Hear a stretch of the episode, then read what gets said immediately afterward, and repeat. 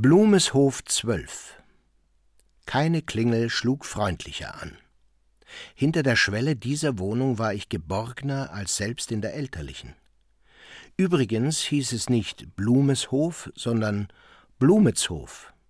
Und es war eine riesige Plüschblume, die so aus grauser Hülle mir ins Gesicht fuhr. In ihrem Innern saß die Großmutter, die Mutter meiner Mutter. Sie war Witwe. Wenn man die alte Dame auf ihrem teppichbelegten und mit einer kleinen Balustrade verzierten Erker, welcher auf den Blumeshof hinausging, besuchte, konnte man sich schwerlich denken, wie sie große Seefahrten oder gar Ausflüge in die Wüste unter Leitung von Stangens Reisen unternommen hatte, an die sie sich alle paar Jahre anschloss. Unter sämtlichen hochherrschaftlichen Wohnungen, in denen ich herumkam, war dies die einzige weltbürgerliche. Nicht, dass man das ihr selber hätte ansehen können, aber Madonna di Campiglio und Brindisi, Westerland und Athen und von wo sonst sie auf ihren Reisen Ansichtskarten schickte, in ihnen allen stand die Luft von Blumeshof. Und die große, bequeme Handschrift, die den Fuß der Bilder umspielte oder sich in ihrem Himmel wölkte, zeigte sie so ganz und gar von meiner Großmutter bewohnt, dass sie zu Kolonien des Blumeshof wurden. Wenn dann ihr Mutterland sich wieder auftat, betrat ich dessen Dielen so voll Scheu, als hätten sie mit ihrer Herrin auf den Wellen des Bosporus getanzt und als verberge sich in den Persern noch der Staub von Samarkand mit welchen Worten das fast unvordenkliche Gefühl von bürgerlicher Sicherheit umschreiben, das von dieser Wohnung ausging. Das Inventar in ihren vielen Zimmern würde heut keinem Trödler Ehre machen, denn wenn auch die Erzeugnisse der siebenziger Jahre so viel solider waren als die späteren des Jugendstils, das Unverwechselbare an ihnen war der Schlendrian, mit dem sie dem Lauf der Zeit die Dinge überließen, und sich, was ihre Zukunft anbetraf, allein der Haltbarkeit des Materials und nirgends der Vernunftberechnung anvertrauten. Hier herrschte eine Art von Möbeln, die aufgrund des Eigensinns, mit dem sie Ornamente vieler Jahrhunderte auf sich vereinten, von sich und ihrer Dauer durchdrungen waren. Das Elend konnte in diesen Räumen keine Stelle haben, in denen nicht einmal der Tod sie hatte. Es gab in ihnen keinen Platz zum Sterben. So starben ihre Bewohner in den Sanatorien, die Möbel aber kamen gleich im ersten Erbgang an den Händler. In ihnen war der Tod nicht vorgesehen. Darum erschienen sie bei Tage so gemütlich und wurden nachts der Schauplatz böser Träume. Das Stiegenhaus, das ich betrat, erwies sich als Wohnsitz eines Alps, der mich zuerst an allen Gliedern schwer und kraftlos machte, um schließlich, als mich nur noch wenige Schritte von der ersehnten Schwelle trennten, mich in Bann zu schlagen. Dergleichen Träume sind der Preis gewesen, mit dem ich die Geborgenheit erkaufte. Die Großmutter starb nicht im Blumeshof. Ihr gegenüber wohnte lange Zeit die Mutter meines Vaters, die schon älter war. Auch sie starb anderswo. So ist die Straße mir zum Elysium, zum Schattenreich unsterblicher, doch abgeschiedener Großmütter geworden. Und weil die Fantasie, wenn sie einmal den Schleier über eine Gegend geworfen hat, gern seine Ränder von unfasslichen Launen sich kräuseln lässt, hat sie ein Kolonialwarengeschäft, das in der Nähe liegt, zu einem Denkmal des Großvaters gemacht, der Kaufmann war, nur weil sein Inhaber auch Georg hieß. Das Brustbild dieses früh Verstorbenen hing lebensgroß und als Pendant zu jenem seiner Frau im Flur, der zu den abgelegenen Teilen der Wohnung führte. Wechselnde Gelegenheiten riefen sie ins Leben. Der Besuch einer verheirateten Tochter eröffnete ein längst außer Gebrauch gekommenes Spindenzimmer. Ein anderes Hinterzimmer nahm mich auf, wenn die Erwachsenen Mittagsruhe hielten. Ein drittes war es, aus dem das Scheppern der Nähmaschine an den Tagen drang, an denen eine Schneiderin ins Haus kam.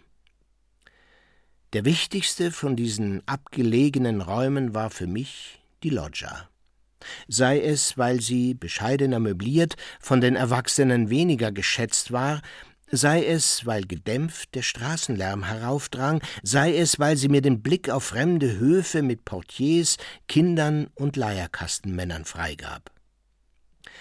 Es waren übrigens mehr Stimmen als Gestalten, die von der Loggia sich eröffneten.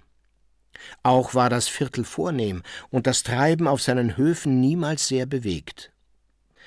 Etwas von der Gelassenheit der Reichen, für die die Arbeit hier verrichtet wurde, hatte sich dieser selbst mitgeteilt, und etwas Sonntag blieb auf dem Grund der Woche.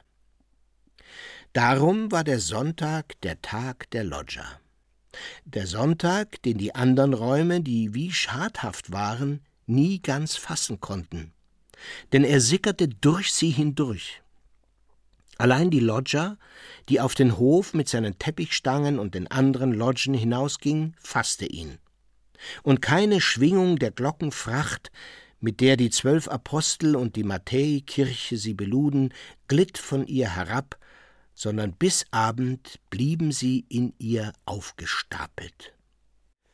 Die Zimmer dieser Wohnung waren nicht nur zahlreich, sondern zum Teil sehr ausgedehnt. Der Großmutter auf ihrem Erker Guten Tag zu sagen, wo neben ihrem Nähkorb bald Obst oder Schokolade vor mir stand, musste ich durch das riesige Speisezimmer, um dann das Erkerzimmer zu durchwandern. Der erste Weihnachtsfeiertag erst zeigte, wozu denn eigentlich diese Räume geschaffen waren. Die langen Tafeln, welche der Bescherung dienten, waren der Menge der Beschenkten wegen dicht bestellt. Platz stieß an Platz, und man war nie vor Gebietsverlusten gesichert, wenn nachmittags, nach Schluss des großen Essens, noch einem alten Faktotum oder dem Portierkind aufzudecken war. Aber nicht darin lag die Schwierigkeit des Tages, sondern zu Anfang, wenn die Flügeltür sich auftat. Im Hintergrunde des großen Zimmers glitzerte der Baum. An den langen Tafeln war keine Stelle, von der nicht zumindest ein bunter Teller mit dem Marzipan und seinen Tannenzweigen lockte. Dazu winkten von vielen Spielsachen und Bücher besser nicht zu genau sich auf sie einzulassen. Ich hätte mir den Tag verderben können, wenn ich mich vorschnell auf Geschenke stimmte, die dann rechtmäßiger Besitz von andern wurden. Dem zu entgehen blieb ich auf der Schwelle wie angewurzelt stehen, auf den Lippen ein Lächeln, von dem keiner hätte sagen können, ob der Glanz des Baumes es in mir erweckte oder der, der mir bestimmten Gaben, denen ich mich überwältigt nicht zu nahen wagte. Aber am Ende war es etwas Drittes, was tiefer als die vorgetäuschten Gründe und sogar als mein echter mich bestimmte. Denn noch gehörten die Geschenke mehr dem Geber als mir selbst. Sie waren spröde. Ich hatte Angst, sie vor aller Augen ungeschickt anzufassen. Erst draußen auf der Diele, wo das Mädchen sie uns mit Packpapier umwickelte und ihre Form in Bündeln und Kartons verschwunden war, um uns an ihrer Stadt als Bürgschaft ein Gewicht zu hinterlassen, waren wir ganz der neuen Habe sicher. Das war nach vielen Stunden. Wenn wir dann, die Sachen fest eingeschlagen und verschnürt im Arm, in die Dämmerung hinaustraten die Droschke vor der Haustür wartete, der Schnee, unangetastet auf Gesimsen und Staketen, getrübter auf dem Pflaster lag, vom Lützow-Ufer her Geklingel eines Schlittens anging und die Gaslaternen, die eine nach der andern sich erhellten, den Gang des Laternenanzünders verrieten, der auch an diesem süßen Abend die Stange hatte schultern müssen, dann war die Stadt so in sich selbst versunken wie ein Sack, der schwer von mir und meinem Glück war. Winterabend Manchmal nahm mich an Winterabenden meine Mutter zum Kaufmann mit. Es war ein dunkles, unbekanntes Berlin, das sich im Gaslicht vor mir ausbreitete. Wir blieben im alten Westen, dessen Straßenzüge einträchtiger und anspruchsloser waren als die später bevorzugten. Die Erker und Säulen gewahrte man nicht mehr deutlich, und in die Fassaden war Licht getreten. Lag es an den Mullgardinen, den Stors oder dem Gasstrumpf unter der Hängelampe, dies Licht verriet von den erleuchteten Zimmern wenig. Es hatte es nur mit sich selbst zu tun. Es zog mich an und machte mich nachdenklich. Das tut es in der Erinnerung heute noch. Dabei geleitet es mich am liebsten zu einer von meinen Ansichtskarten. Sie stellte einen Berliner Platz dar. Die Häuser, die ihn umgaben, waren von zartem Blau, der nächtliche Himmel, an dem der Mond stand, von dunklerem. Der Mond und die sämtlichen Fenster waren in der blauen Kartonschicht ausgespart. Sie wollten gegen die Lampe gehalten werden, dann brach ein gelber Schein aus den Wolken und Fensterreihen. Ich kannte die abgebildete Gegend nicht. Hallisches Tor stand darunter. Tor und Halle traten in ihr zusammen und bildeten die erhellte Grotte, in welcher ich die Erinnerung an das winterliche Berlin vorfinde. Krumme Straße Das Märchen redet manchmal von Passagen und Galerien, die beiderseits mit Buden voller Lockung und Gefahr bestellt sind. Als Knabe war mir so ein Gang geläufig. Er hieß die Krumme Straße. Wo sie den schärfsten Knick hat, lag ihr finsterstes Gelass das Schwimmbad mit seinen rot glasierten Ziegelmauern. Mehrmals die Woche wurde das Wasser im Bassin erneuert. Dann hieß es am Portal vorübergehend geschlossen, und ich genoss eine Galgenfrist. Ich tat mich vor den Ladenfenstern um und näherte mein Geblüt aus einer Fülle von abgelebten Dingen in ihrer Hut. Dem Schwimmbad gegenüber lag eine Pfandleihe. Den Bürgersteig bedrängten Trödler mit ihrem Hausrat. Es war der Strich, auf dem auch die Monatsgarderoben zu Hause waren. Wo die krumme Straße im Westen auslief, gab es einen Laden für Schreibbedarf. Uneingeweihte Blicke in sein Fenster fingen sich an den billigen Nick Carter Heften. Ich wusste aber, wo ich im Hintergrund die anstößigen Schriften zu suchen hatte.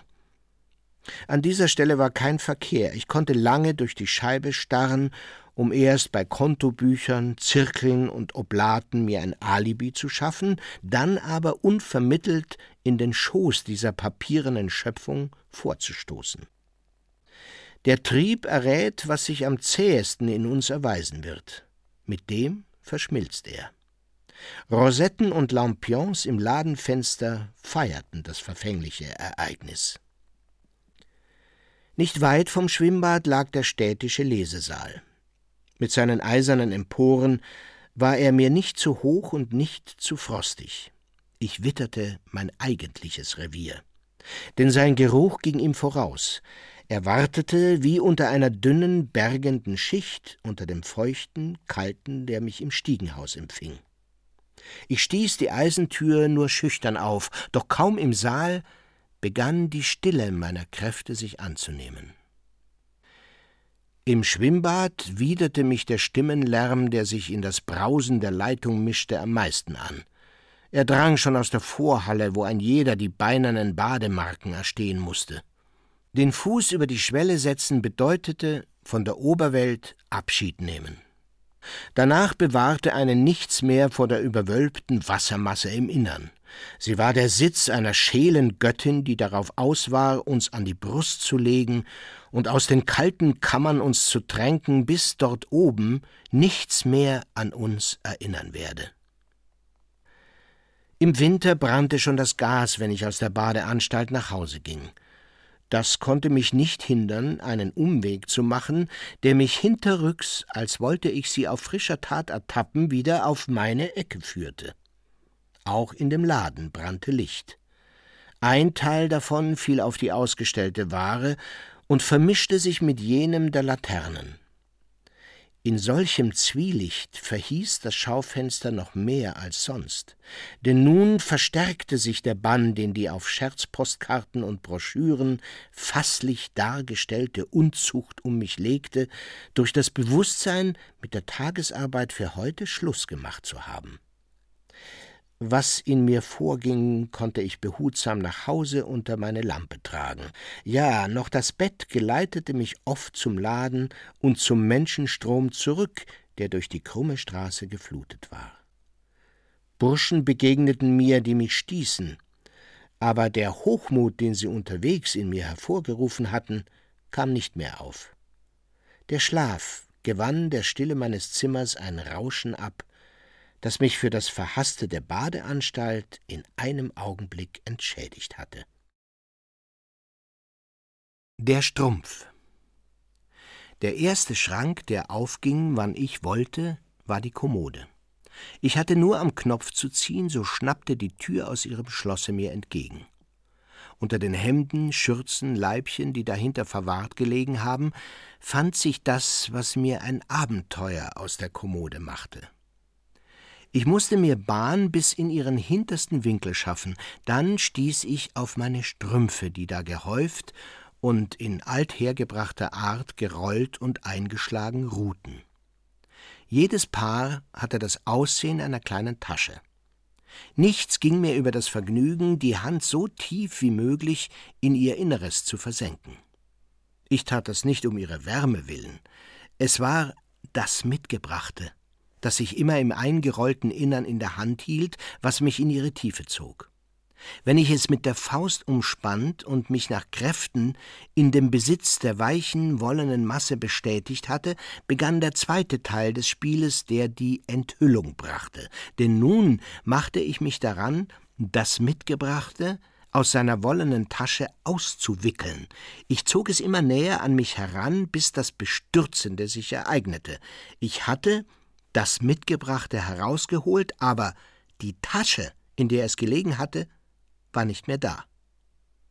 Nicht oft genug konnte ich die Probe auf diesen Vorgang machen. Er lehrte mich, dass Form und Inhalt, Hülle und Verhülltes dasselbe sind.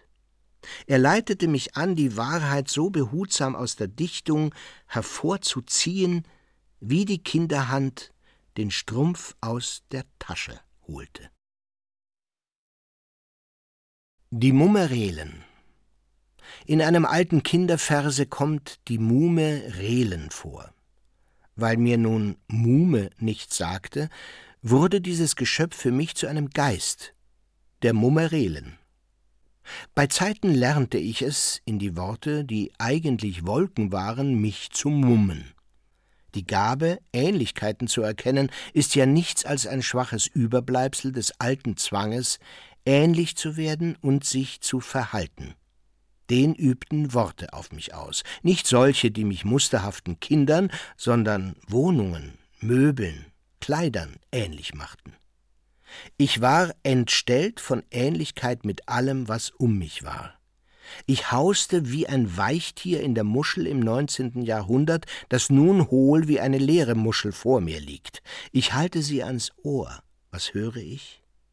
Ich höre nicht den Lärm von Feldgeschützen oder von Offenbachscher Ballmusik, nicht einmal Pferdetrappeln auf dem Pflaster oder die Fanfaren der Wachtparade. Nein, was ich höre, ist das kurze Rasseln des Anthrazits, das aus dem Blechbehälter in einen Eisenofen fällt. Es ist der dumpfe Knall, mit dem die Flamme des Gasstrumpfs sich entzündet und das Klirren der Lampenglocke auf dem Messingreifen, wenn auf der Straße ein Gefährt vorbeikommt.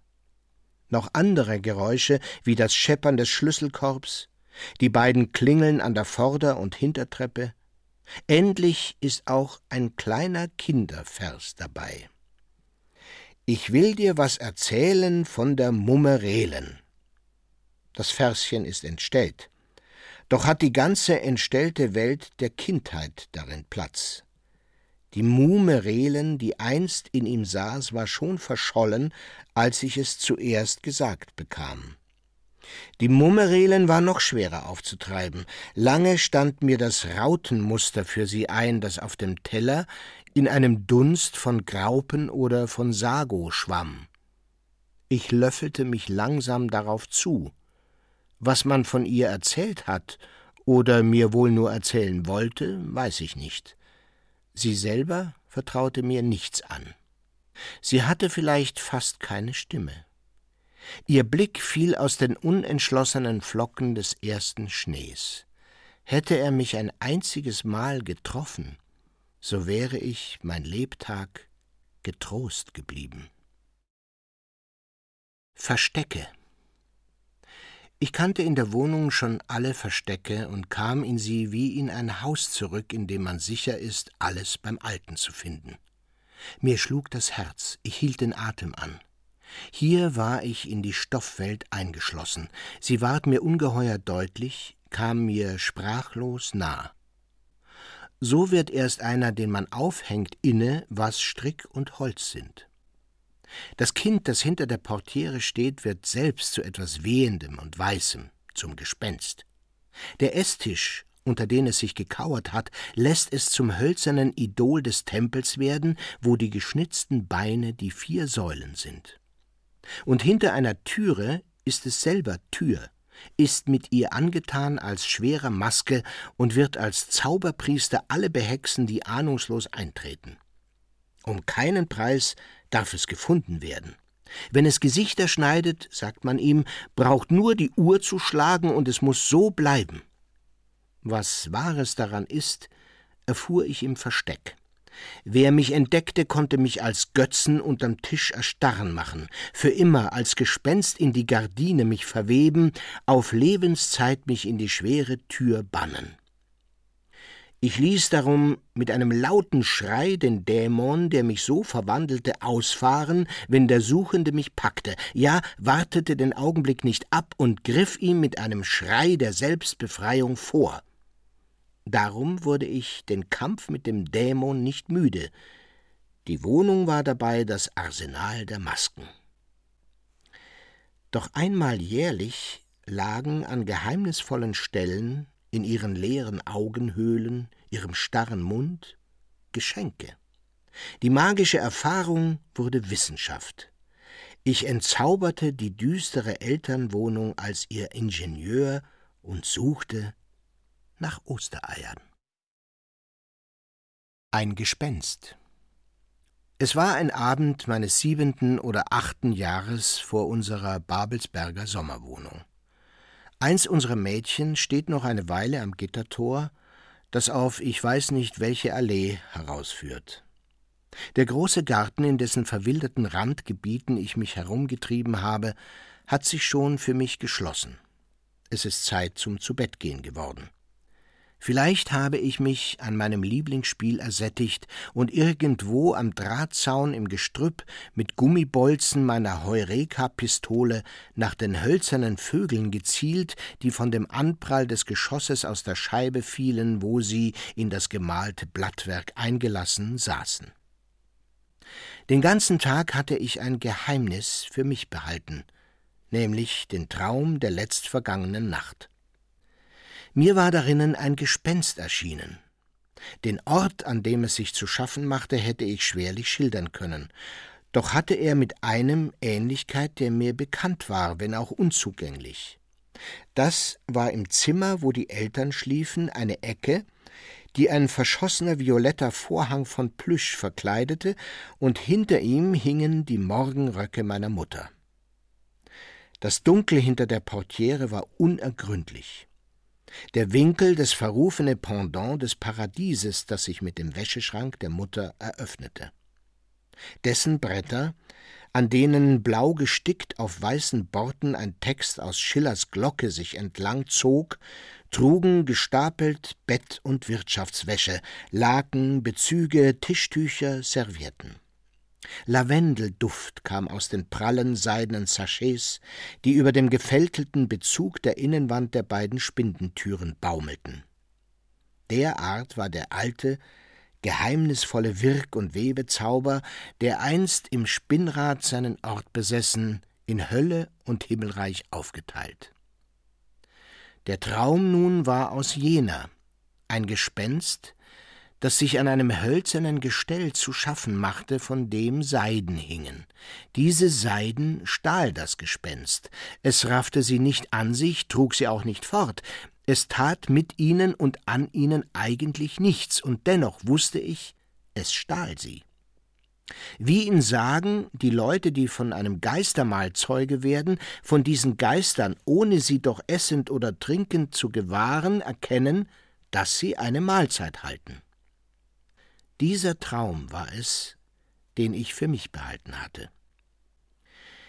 In der Nacht, welche auf ihn folgte, bemerkte ich zu ungewohnter Stunde, und es war, als schiebe sich in den vorigen Traum ein zweiter ein, die Eltern in mein Zimmer treten. Dass sie sich bei mir einschlossen, sah ich bereits nicht mehr. Am andern Morgen, als ich erwachte, gab es nichts zum Frühstück. Die Wohnung, so viel begriff ich, war ausgeraubt worden. Mittags kamen Verwandte mit dem Nötigsten. Eine vielköpfige Verbrecherbande habe bei Nacht sich eingeschlichen, und ein Glück, erklärte man, dass das Geräusch im Haus auf ihre Stärke hätte schließen lassen. Bis gegen Morgen habe der gefährliche Besuch gedauert. Vergebens hätten die Eltern hinter meinem Fenster die Dämmerung erwartet in der Hoffnung, Signale nach der Straße tun zu können. Ich sollte in der Sache zu Worte kommen, aber über das Verhalten des Dienstmädchens, das abends vor dem Gittertor gestanden hatte, wusste ich nichts. Und was ich Besseres zu wissen glaubte, meinen Traum, verschwieg ich.